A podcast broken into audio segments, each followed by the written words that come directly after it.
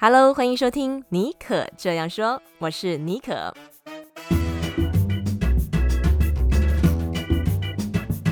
为你注满创意动能，你也可以这样说。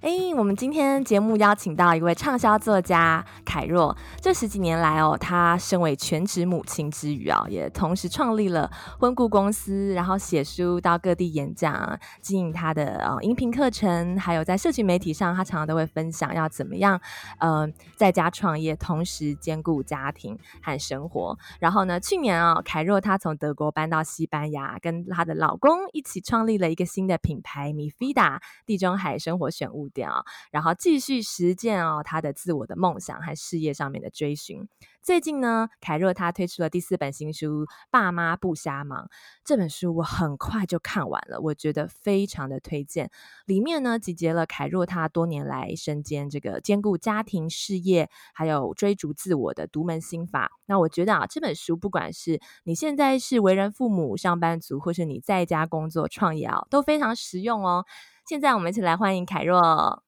Hello，Hello，各位朋友，大家好！很谢谢 Nicole 给我这个机会，可以跟大家聊聊天。那、呃，我是凯若，也很希望说能够分享我一些的经验给啊、呃、许多在家工作的爸爸妈妈，或者是想要有不同生活的呃所有的朋友。这本《爸妈不相忙》这本书啊，你说它是要献给虽然当了父母，但是仍然有所追求的爸妈，希望他们在忙碌的生活当中啊，不要忘记自己和家庭的这个梦想。嗯、那书中其实你也提到说，你自己也是哦、嗯，一路上摸索，经过一些错误啊，然后修正、调整，累积一套你的这个独门的心法。这样回顾啊，你在家创业这十几年，然后也是当身为母亲的角色，你来看这本书，你觉得当中最重要的三点精华会是什么呢？OK，首先的话，当然就是这本书很主要的一个内容就是家庭行事历。那我是一个很喜欢做行事历的人，然后我觉得从学生时代，当然我们都很习惯会做行事历，我们工作会做行事历。可是当我开始当了妈妈之后，我发现小孩子的 schedule 会影影响我的 schedule 很多。小孩子的睡眠、吃吃东西、喝奶啊，呃，甚至就是他们玩乐的时间，其实都会影响到我的工作。那因为我一直都是在家工作，那我创业也是因为我想要陪孩子，所以其实我就就把这个工作上面所用的这个形式力也用到家庭里头来。那我觉我一直都觉得说家人是。呃，在一起的，虽然我们不能说是一体啦，但是就是说，我们其实是呃随时随地，我们的生活都是在一起的。所以，其实当我用这样的想法去想的时候，那小孩子不管在新生儿啊，或者是学步儿啊、学龄儿童、青少年，在这个本书里头，我有分不同的阶段。那爸爸妈妈会有不同的任务，或者是你有可能不同的生活重点。那在这个时候，我们可以做哪些事情啊，帮助我们的家里面的可以更顺畅，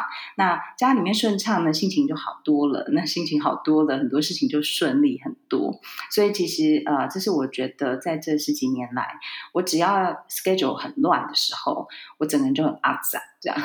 那如果说我可以有一个很顺畅的家庭形式力，嗯、那这个形式力当然是一直会变化的。那但是如果我可以有一个让我自己可以呼吸、好好吃、好好睡，然后可以跟我的家人有一个很固定的时间，我知道什么时候我们全家会在一起，那什么时候是我自己的时间。当我有这种节奏感的时候，我觉得是会让我觉得比较顺畅。这是一个我觉得这本书我很想要分享给大家的，就是说，呃，不是只有各自，好像小孩子有小孩子行事力，爸爸有爸爸的，妈妈有妈妈的，而是说全家人可以有一个呃讨论的时间，就是把所有的行事力放在一起看。那这样的话，大家也就比较能够互相配合。这样，那第二个部分的话，其实我觉得，呃，这也是我自己一直嗯从。以前我是追求快乐，那我就觉得说快乐可能就是要放松啦，去好像玩乐啊啊。那对我来说，我很喜欢旅行。那我觉得好像就是做这些事情，我才会快乐。后来我发现，其实不是做这些事情就会一定让我快乐，而是让我觉得说有一个有追求的生活好，或者是真正能够有所成长。我知道我在往哪个方向走，那这个会让我觉得比较快乐。所以其实，因为有很多父母亲时间管理的书籍会教我们怎么样在苦海中存活。对，就是说，对他讲的好像很多都是针对孩子，但是我觉得这一本书我，我我比较想要献给爸妈，就是说，我们不是一直只是去研究小孩子吃睡啊、吃喝拉撒睡这些事情，我们也不是只是一直放焦点在小孩的教育身上，而是我们更要呃花时间去把自己照顾好。所以，其实在这个部分，我觉得持续的进修和打造未来这一块，是在一般的家庭书里头比较少看到的。所以，这也是我觉得呃比较精华的地方。这样，嗯、那第三个其实也跟这个有关系，就是说家庭书，每次我们只要看到教养家庭这一方面的书，我们都会觉得好像给妈妈看的。对。但是这本书我其实不只是写给妈妈的，其实这里面我放了很大的篇幅，特别是跟音频课程很大的不同，其实是我的老公要耍他从呃一个学生，然后毕业，然后呃，其实，在学生的时代他成为爸爸，嗯，然后呢毕业之后他成为上班族，然后之后他决定要创业，那在这个过程当中，他一直都在学中文。然后他也一直都是半工半读的状态，然后一直到后来创业到现在，他一一边还是继续的学中文跟西文，每天还是睡得饱饱的。然后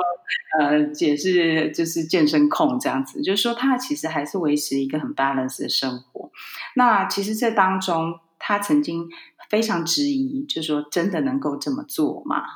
他一直觉得，就是他从小到大被教育的就是。去找一份工作，去上班，然后呢，呃，用很少的时间回家陪孩子。但是他啊，呃，就是在这几年里头，可能看着我也这样活得好好的，所以他也打算试试看。所以在这过去的一年多的时间，我们就是两个都是创业，他有他的公司，我有我的公司。嗯。那这个部分，其实我觉得，就是说家庭管理不是只是妈妈在这个操烦，而是其实是。家人共学，然后一起努力的，对，所以其实我觉得这个心路历程，他的心路历程，我写了蛮多在里头。其实本来还要让他写，但他的中文实在是还不够，所以 他听得懂我们现在在讲什么，但是 他没有办法写作。对，那他的心路历程，其实我觉得是有很多是呃可以参考的地方，这样子。那当然，我们过程当中有一些沟通啊，或者是我们的辛苦之处，我也都有写在里面。那所以我觉得觉得这个三个部分是我觉得比较精华的地方。那整体来说，它其实是一个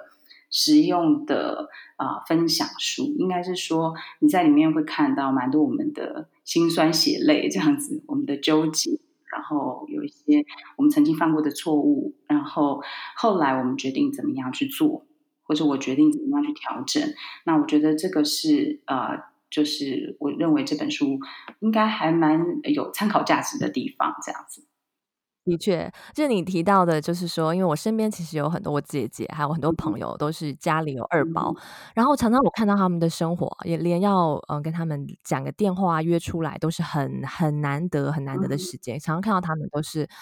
很累，很很疲惫的 struggle 在工作和生活以及教养当中。所以你提到就是说，当父母除了育儿，也不要忘了照顾自己的这一段。我自己看了也觉得很很有感。就算是我现在还没有小孩子，我都觉得你当中的那个对于以身为一个女人哦，一个父一个呃多重角色的人，要在这个当中怎么做调整切换，我觉得看了也让我很能够感同身受。对啊，那你刚刚有提到就是说这本书有一个很大的特色就是。是家庭行事历。那这个篇章你有特别提到家庭行事历，你有特别排出 me time 跟 family time，然后还有随着孩子的成长的不同阶段会做一些调整。那我知道，因为前几年哦，你多了一个二宝，就是你的大女儿现在大概是青春期，然后二宝又出生了，然后去年你从德国搬到西班牙，那么这些针对这些改变哦，你自己嗯、呃、是怎么样调整家庭形式力呢？可以分享一下给听众做一下参考吗？嗯、其实说实在的，我觉得，呃，以前在以前的时候，啊、尤其是小孩子还很小的时候，我们的呃 schedule 绝对是有点，我我就说好像被异形入侵这样子，从从小孩到我们肚子里头来，然后吃啊或什么都会改变，味觉、嗅觉都改变，好像被入侵，然后之后他真正的到我们生活里头来，就真的去影响到我们的生活各个方面。但是其实我。嗯，应该是说，我因为已经有一个经验了，十几年的啊、呃、经验，然后才有了二宝。嗯、那个时候啊，我老公是头，就是第一胎嘛，就是他第一次当新手爸爸。他常常都会说，对这个世界会不会是完全的改变？然后我会不会永远都没有我自己的时间？我会不会永远都睡不饱？我会不会永远都是就是完蛋了这样子？就是一辈子献给这个孩子这样。我跟他说不会不会不会，撑四年，就是你撑到小孩子真的到像个人一样的时候，就从婴儿时期，然后到他自己有他自己的 schedule 生活的时候，你就慢慢可以把自己的生活找回来。但是重点是在这个过程当中，你是不是被消磨殆尽了？那很多时候我看到的父母，其实是在这几年，就是在特别辛苦的这几年里头，他就。放弃了或忘记，有时候也不是放弃，就是忘记怎么照顾自己。那到最后，其实我也经过那个阶段，尤其是我还创业，我我的呃第一份事业跟我的女儿是双胞胎，这样我是挺着大肚子去登记的，所以其实呃这个时候就是让我会觉得说，我根本没有时间给我自己。那我有好几年的时间没有好好旅游，没有好好的休息，没有好好睡觉。OK，那我我其实有一段时间非常疯狂，就是工作非常忙的时候，嗯、我其实常常就是把它放睡之后，我就继续工作，然后工作到就是半夜两三点，然后早上七点钟他要起来上学，我又帮他梳头发，我就很坚持这样子，我就一定要帮他自己梳头发，嗯、所以我就每天都只有睡这个四五个小时，真的很夸张，嗯、很多年。对，那我当然就没没办法，情绪会不好，然后很容易暴躁，那很多事情也会忘记，会做不好。所以后来我就发现说，这不是我想要的生活模式，也不是想我想要给我孩子的。嗯，虽然我很努力做好，可是我并没有办法给他这么好快乐的妈妈。OK，所以后来我决定先从好好吃东西开始。然后我开始注重我自己吃的东西，不要囫囵吞枣乱吃。开始注重自己的体态，然后健康，因为我还想要陪我孩子嘛。然后接下来就是开始啊、呃，晚上时间不要工作到那么晚，然后慢慢把晚上时间抓回来。像我现在其实现在是这边的晚上十点钟嘛，那我们其我们其实现在的状态是九点以后，九点半以后，我们就是完全不工作。所以，对我老公现在在外面休息，他的休息就是打电动。对，那他他是一个爸爸，可是他每天都还是可以做这件事情。那我是个妈妈，可是我每天都还是可以，就是做我要我想要做的。呃，无论是我要看书啊，我要跟我朋友讲话，我要呃做任何事情，我要按摩都可以。对，所以其实呃，不是说我们有什么特别之处，并不是，只是。我们意识到了，如果没有把我自己照顾好，我隔天完全没有办法用一个很好的状态来面对我的工作，还有面对我的孩子。所以，其实这个是我觉得说，在不同的阶段的时候，因为有的时候就是像新生儿的阶段，我们真的没有办法。我当时创业正是因为活不下去，没有钱。但是如果真的大家可以的话，不要那么拼，就说把自己好好照顾好，然后呢，呃，能睡就睡，能吃就吃好。那当然之后孩子慢慢长大了，就要开始哎有意识到说，这个时间我要拿来做什么？因为我发现有些人就是说到最后他就习惯了，习惯小孩子就是嗯，等于说去睡觉之后，那他他就会好像报复式的想要放松。报复式的追剧，报复式的上网。那其实，如果每一天可以有一个小时这样的时间放空，其实很好。可是，如果每天三个钟头都在做这件事情，就有点太多了。对，那我我觉得说，其实就像我说的，我觉得让我觉得比较快乐的是，我可以拿一些时间放空，但是我可以拿一些时间做一些我真正对我未来有帮助的事情。无论是学习，或者是我去研究一个新的东西，或者是我可能创业也好，或者是说我可以呃怎么样跟我的家人相处的更好一些，可以花一些时间彼此在一起。所以其实我觉得呃每一天给自己一些放空休息的时间是非常必要的。好，但是就是说，当结束了这些之后，那我们可以呃怎么样去规划自己半个钟头可以做什么，一个小时可以做什么等等的。那因为我们这次搬了新家，嗯、那小孩子他们也到了一个新的学习阶段，就是呃刚好两个都到一个新的阶段。那我们其实就开了一个家庭会议，第一个讨论就是说睡觉时间、起床时间，好，然后什么时候煮饭、嗯，什么时候吃饭，全家人在一起的时间是什么时候？那这些重要的事情安顿好了以后，我们其他的东西就比较好自己安排。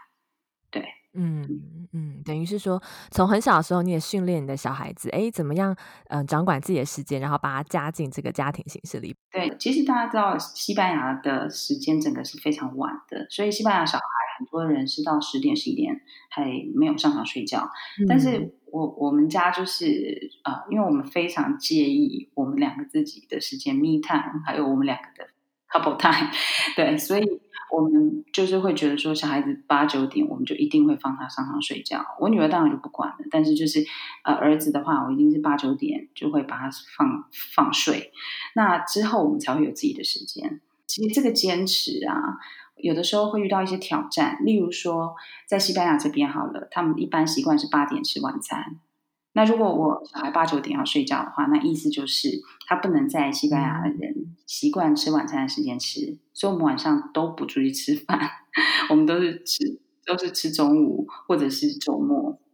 对，嗯、那那这个的话，其实就会牺牲掉，比如说我们就不会晚上跟朋友出去吃晚餐，或者是我们就不会有任何的 business 的 meeting 是在啊、呃、傍晚以后的。所以就是，然后我也我们也都自己要煮饭，所以就是说，这个是会有一些牺牲跟调整。但是我们讨论以后觉得，我们还是希望维持这样的方式。那每个家庭都不一样，其实没有标准答案。我我说分享这个过程，并不是说我们这样做最好，并不是，而是说，呃，这个你可以看到这是一个讨论的过程。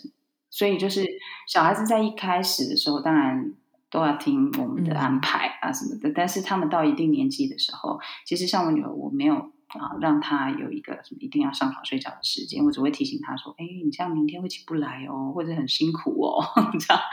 对，那她就自己去安排这样子。哦，而且你书里面还有提到有一个，你说当职业父母哦，你心态建立很重要，就是首先拒绝完美主义，嗯、拥抱完成主义。然后你那里面有分享说，嗯、呃，其实有的时候追求九十到九十五那样子的差距，还不如赶快拿去睡觉。这方面你是怎么悟出这个道理的？以及我们的听众他现在可能是新手父母，正在 struggle，给我们听众一些心态调整上的建议。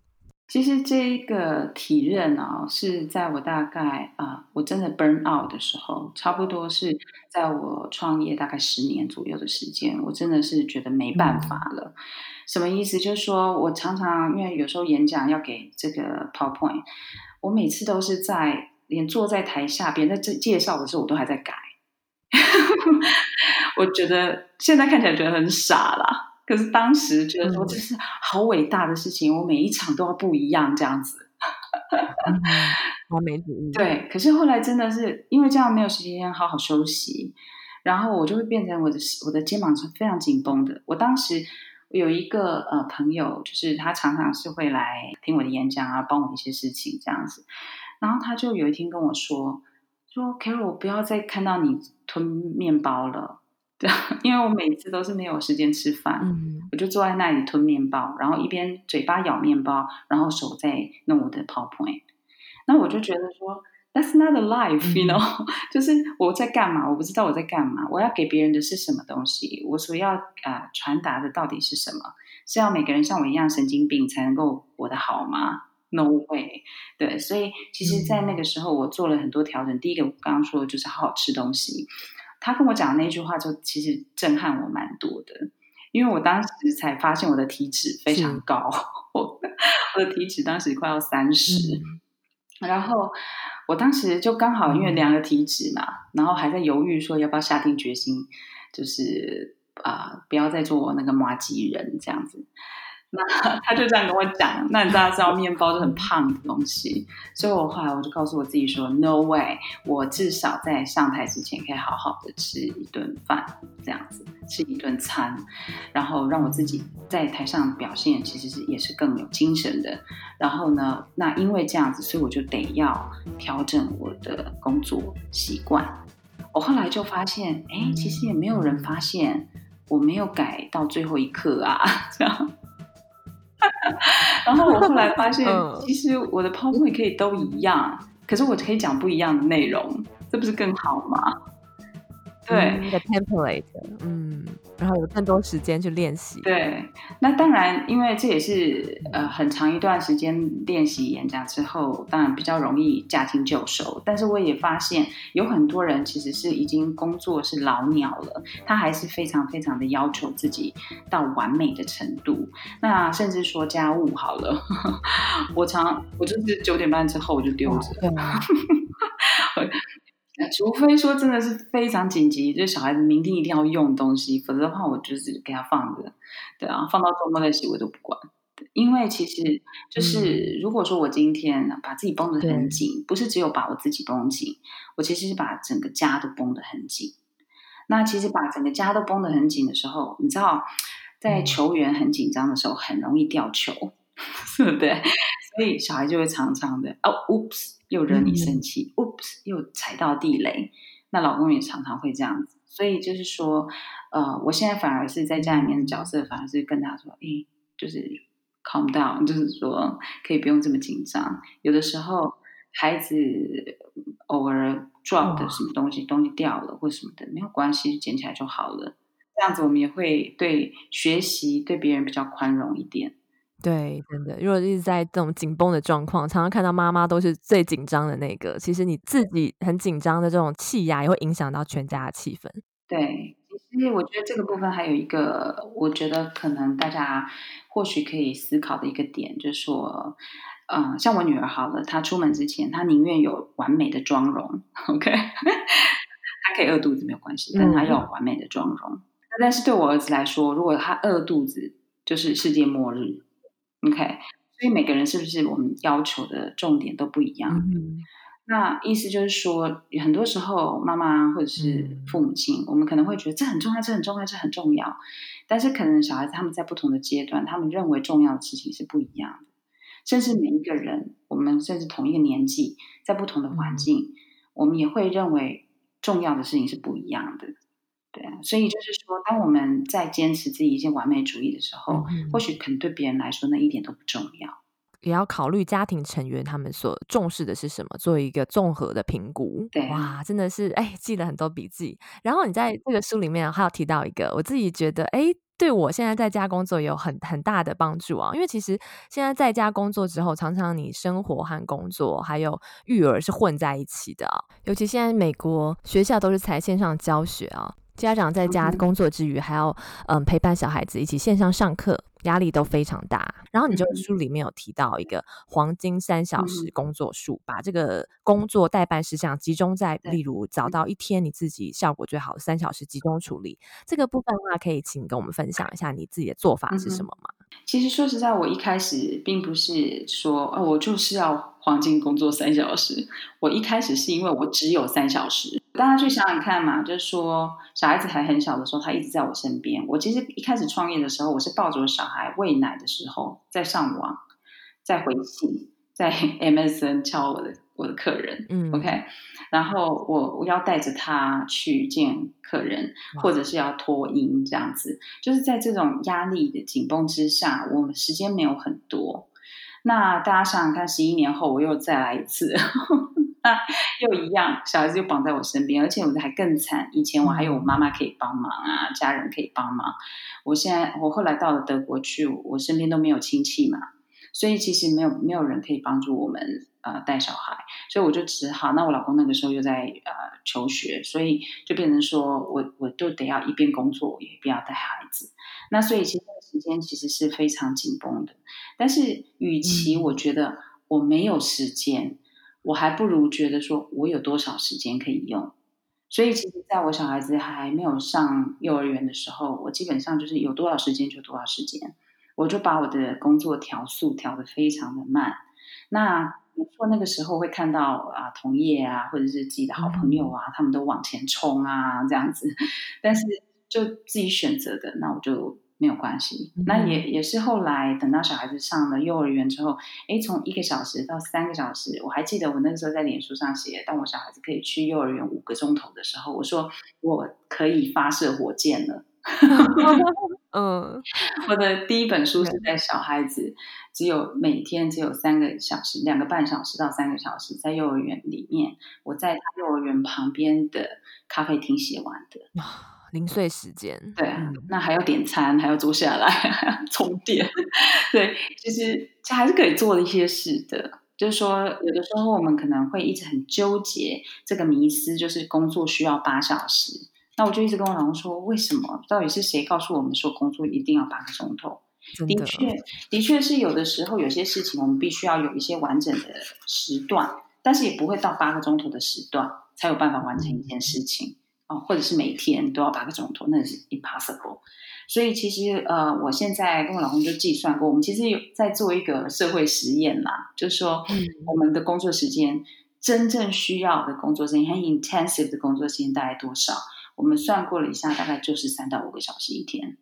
就是非常 intensive 的话，我们其实只要三个钟头就够了。而且中间是可以分割的，不是连续三个钟头，其实常常都是四十五分钟，然后呃一个半小时或者是半个小时。对，所以其实先放下，就是哎呦我没有时间，我没有呃很完整的时间这种想法，其实比较会容易接受这些零碎的变化。那我其实也有几个小 p e p l e 可以跟大家分享，嗯、就是说，其实第一个就是很重要，就是如果你真的坐下来，你要安静工作了，或者安静做任何事情，就不要再看讯息，不要再被干扰。除非说对我来说，只有一个事情可以干扰我，嗯、就是我的孩子。对，比如说他临时起床了，或者他临时要吃东西，OK，这个这他可以干扰我，但是其他的东西我不能自己干扰我自己。例如，一边还要看我的手机讯息，那一边我还要写文章，这有怎么有可能？那这个就是自己要自律，所以需要安静下来的时候，就不要再再自己烦自己这样子。那啊、第二第二个的话，就是说不要太纠结，你的环境一定要很完美或者很安静才有办法做事情。这件事情是我老公他以前完全没有办法体会的，他认为工作就是要安静。但是当他开始在家工作的时候，他其实前面两三个月是非常容易发飙的，因为只要小孩子一开始叫 daddy，他就开始打工，就是他觉得我这样子没有办法工作，我这样没有办法工作。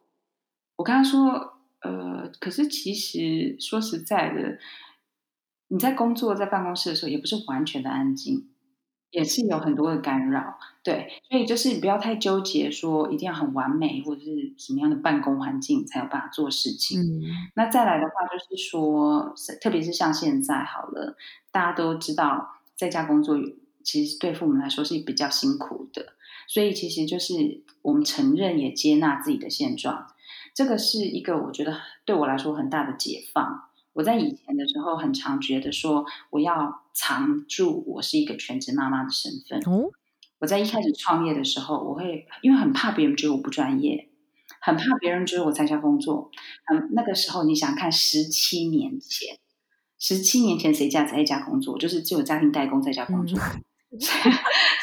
对啊，我还在开一个婚顾公司呢，帮人家办婚礼，耶，在当时是完全不可能的事情。现在是大家都是这么做，但是在过去是不可能的。嗯，的确。所以其实我那时候很害怕别人发现我在家工作，很害怕我抱着小孩，所以都很凶，就是会有那种好像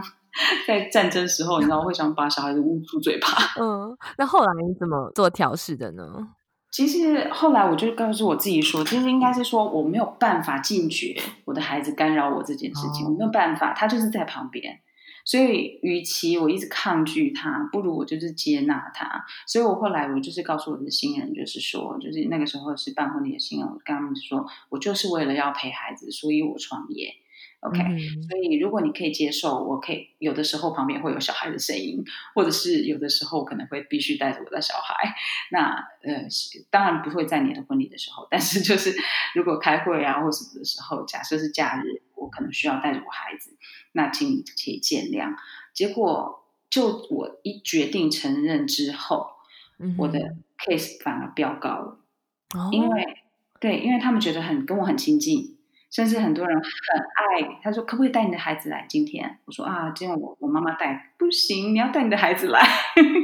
而且因为他们都是要结婚的人啦，所以其实很多时候他们也很爱小孩，很喜欢看到未来这样子。所以就是说，其实我后来发现，其实承认然后接纳我自己的状态，呃，其实大家都比较能够 OK。反而我一直要假装武装的时候，我我反而会觉得压力很大。那小孩子反而在那个时候，你如果有小孩会知道，就是如果你越要他安静，他就越两公。嗯。对，对，那当然啦，也要给小孩一些配合的诱因啊，比如说你你配合我一下，那之后可以做些什么样？比如说可以吃冰淇淋啊，我们可以一起去做什么事情啊，这样子。那再来的话，就是最后一个小 pebble，就是说取消不必要的视讯约会，嗯，嗯，比如说，嗯，很多时候根本不需要开视讯，例如像我们现在是在聊天，对不对？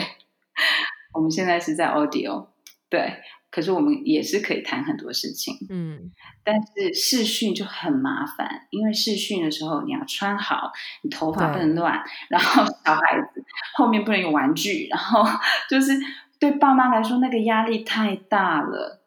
我如果要有视讯会议的时候，我是要打扫半个小时的，哎，真的，因为我以前，尤其是我现在的家比较大，还有办公室，我以前我从来没有过办公室这种东西。所以其实都是要把后面净空，所以后来我就觉得说，如果可以 audio，就是可以用呃通话的，我就尽量通话；如果可以用传讯息的，我尽量传讯息或 email。嗯，如果说真的必要视讯的时候，我甚至有时候会告诉对方说，不好意思，我旁边有孩子，但他很棒，他不会打扰我们。可是如果他有的时候需要什么的时候，请你见谅。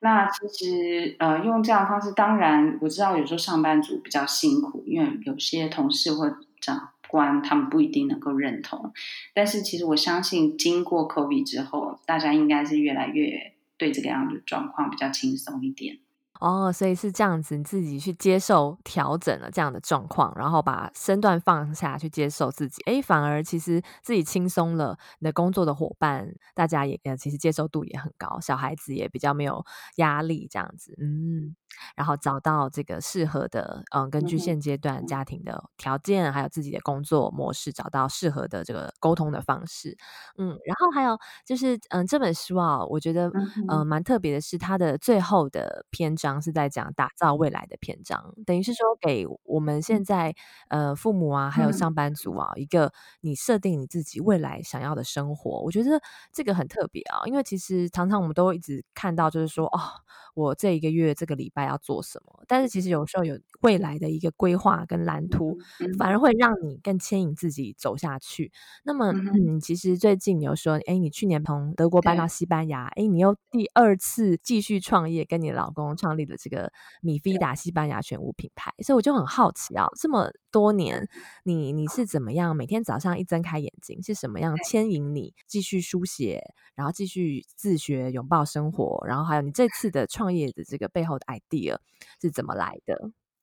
其实我昨天才跟我朋友聊到这个部分哦，就是说很多人以为我创业这次准备了很多，其实没有诶，一切很多都是偶然。我们决定，应该是说，我们其实从呃很久以前的时候，我们就讨论过，如果我们的工作可以到世界各地，只要有网络都能做的话，那我们为什么要苦守在一个地方？这样，所以在当时，当因为有孩子之后，很多事情就会开始有一些调整跟改变。但是我们讨论了以后，还是希望说能够呃搬到一个温暖一点的地方。德国对我来说实在是太冷了，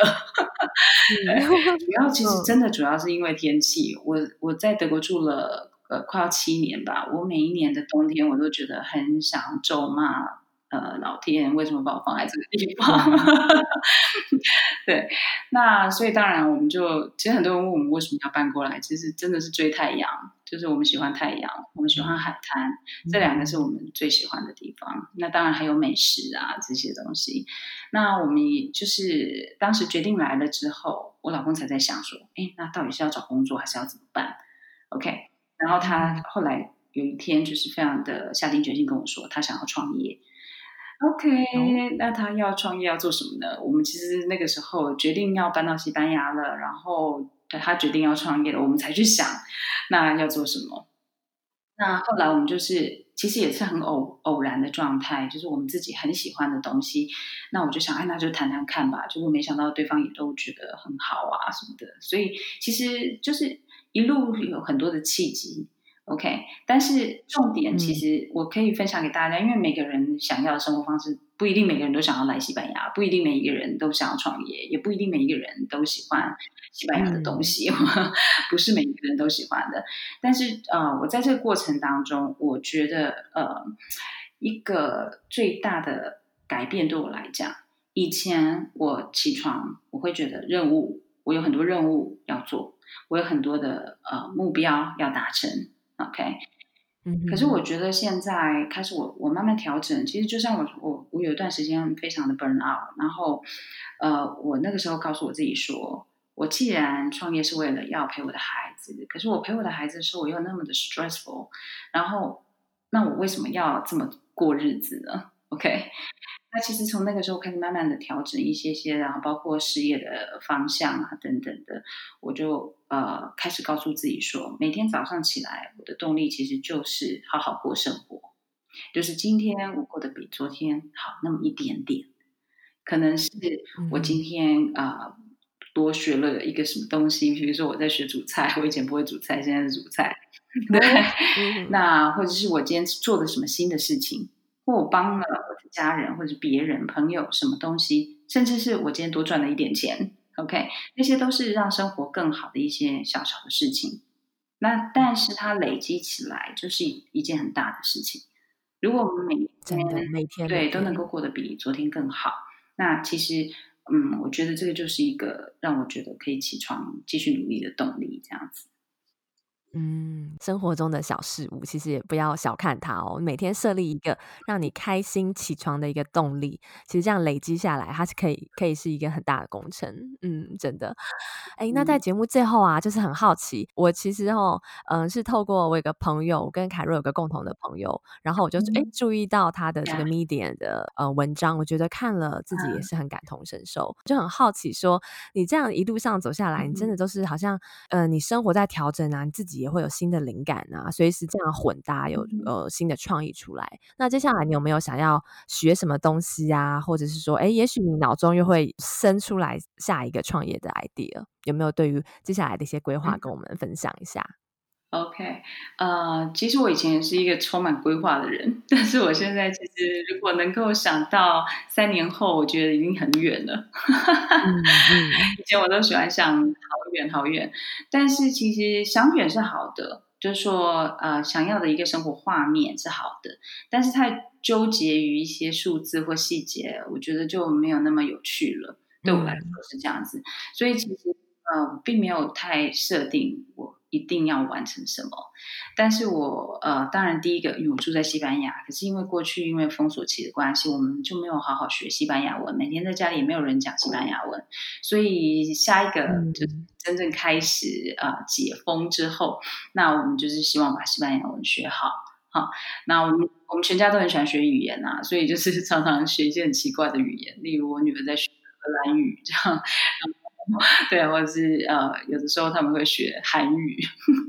就是有有一些奇奇怪怪的东西。那我们就是喜欢一起学语言。那你说要拿来干嘛？也没有要拿来干嘛，其实就是一个乐趣，生活的乐趣。那另外一个部分的话，其实我们是有规划，过几年之后可能会搬回台湾。哦、那也是想要陪台湾的家人，因为台湾的家人年纪也开始。越来越大了，所以我们呃也在世界闯荡这么久了，想要让我的孩子有呃更认识我的故乡，嗯、然后把呃中文真的听说读写都学好。那我老公当然是很兴奋，因为他很想要把中文学好，嗯、所以这个是可能的一个规划。但是呃，就像今年嘛，我们大家都可能过去都有很多规划，但突然之间都不行了。那所以我觉得还是就顺流，就说。啊、呃，看看宇宙，对，没错，嗯、看宇宙带我到哪里去。那我觉得这几年宇宙一直对我蛮好的，所以 我相信啊、呃，未来应该是会挺有趣的。嗯，顺着这个世界的态势走，这样放宽心，我觉得哎也很不错。然后你刚刚讲让我很很同意，以前年轻的时候都会规划说啊，毕业之后十年之后想要到达什么位置。其实现在真的都是哎，就是像你讲的，每天起来自己把一件事情做好，嗯、然后有一些生活的小快乐，其实这样累积下来就是哎很很大的一件事情。嗯，也是，其实这说起来容易，有的时候做起来反而是呃最困难的。我们今天很谢谢凯若来跟我们在我们节目当中跟我们分享，嗯、呃，他的很多心路历程，还有在每个时间点啊，当爸妈创业之余啊，他也没有忘了怎么样照顾自己，追求自己所想要的生活。谢谢凯若来我们节目哦，好，谢谢。希望你会喜欢今天的节目哦。如果我们的对谈哦对你有任何一点启发，或是有什么地方能够打动你的话，都非常非常欢迎你到我的脸书或者是 Instagram 的账号细谷 Bonjour S J B O N J O U R S J B O N J O U R。留言给我，那也不要忘记哦，到 Apple Podcast 帮我留言打分。最近都陆续有收到很多网友的呃这个留言和来信，也是支持我继续呃无偿的做这个节目哦。那当然做这个节目也带给我很多的成长，在每一次的准备，还有访谈的来宾的对谈，或是分享我自己的故事。嗯、那么你们的跟我的互动啊，也都是滋呃继续滋养我的养分。那么真的很谢谢大家，那我们就下次见喽，拜拜。